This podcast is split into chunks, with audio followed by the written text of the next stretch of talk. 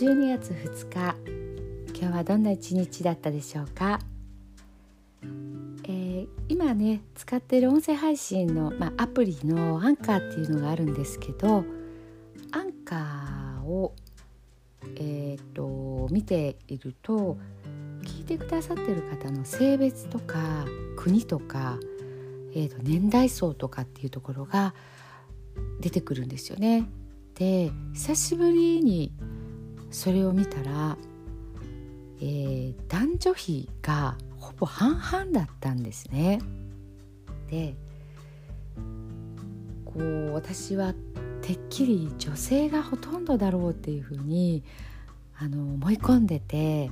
あ男性の方も聞いてくださってるんだと思って、まあ、すごいねこう嬉しかったんですけどもあの話の中で結構女性のこととかね女性のまあ体のこととか健康のこととかそういったことを触れてきてたけど男性のことって何も喋ったことがないなと。えー、と思ってちょっとね反省をしましたそういったところもね、あのー、いろいろこう分析というか見見とかないといけないなっていうふうにね思いました。でもう本当に寝る前の祝詞はね男性女性年代そういったものはねもう本当にあの関係なくて全てのね人にすごくこう響くんじゃないかなというふうに思いますのでねあのー、まあ男性の方もねちょっと気づくのが 今更なんですけどもあのー、これからもね聞いていただけると嬉しいです。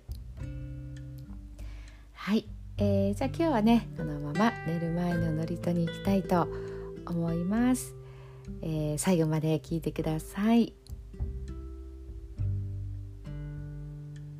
今日あなたはあなたを生き切った。ポジティブなあなたを表現したなら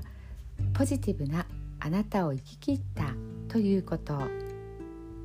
ネガティブなあなたを表現したならネガティブなあなたを生き切ったということ。今日あなたはあなたを生き切った。明日からのあなたの人生は寝る前のあなたの素晴らしいイメージから想像される。あなたが本当に生きたかった人生は今この瞬間の眠りから始まる。あなたには無限の可能性がある。あなたには無限の才能がある。あなたはまだまだこんなものではない。あなたには目覚めることを待っている遺伝子がたくさんある。もし今日あなたの現実において自分はダメだと思うような出来事が起こったとしても嘆く必要はない。それはあなたがダメなのではなくあなたに素晴らしい部分が見えていなかったというだけだから。もし今日あなたの現実において自分は才能がないと思うような出来事が起こったとしても嘆く必要はない。それは才能がないのではなくまだ才能が開花していないだけなのだから。今日悔やむ必要はない。今日起こったことは起こる予定だっただけのことだから。もし今日あなたの一日が素晴らしい一日だったなら明日はさらに素晴らしい一日になる。もし今日あなたの一日が誇らしい一日だったなら明日はさらに誇らしい自分に気づく一日になる。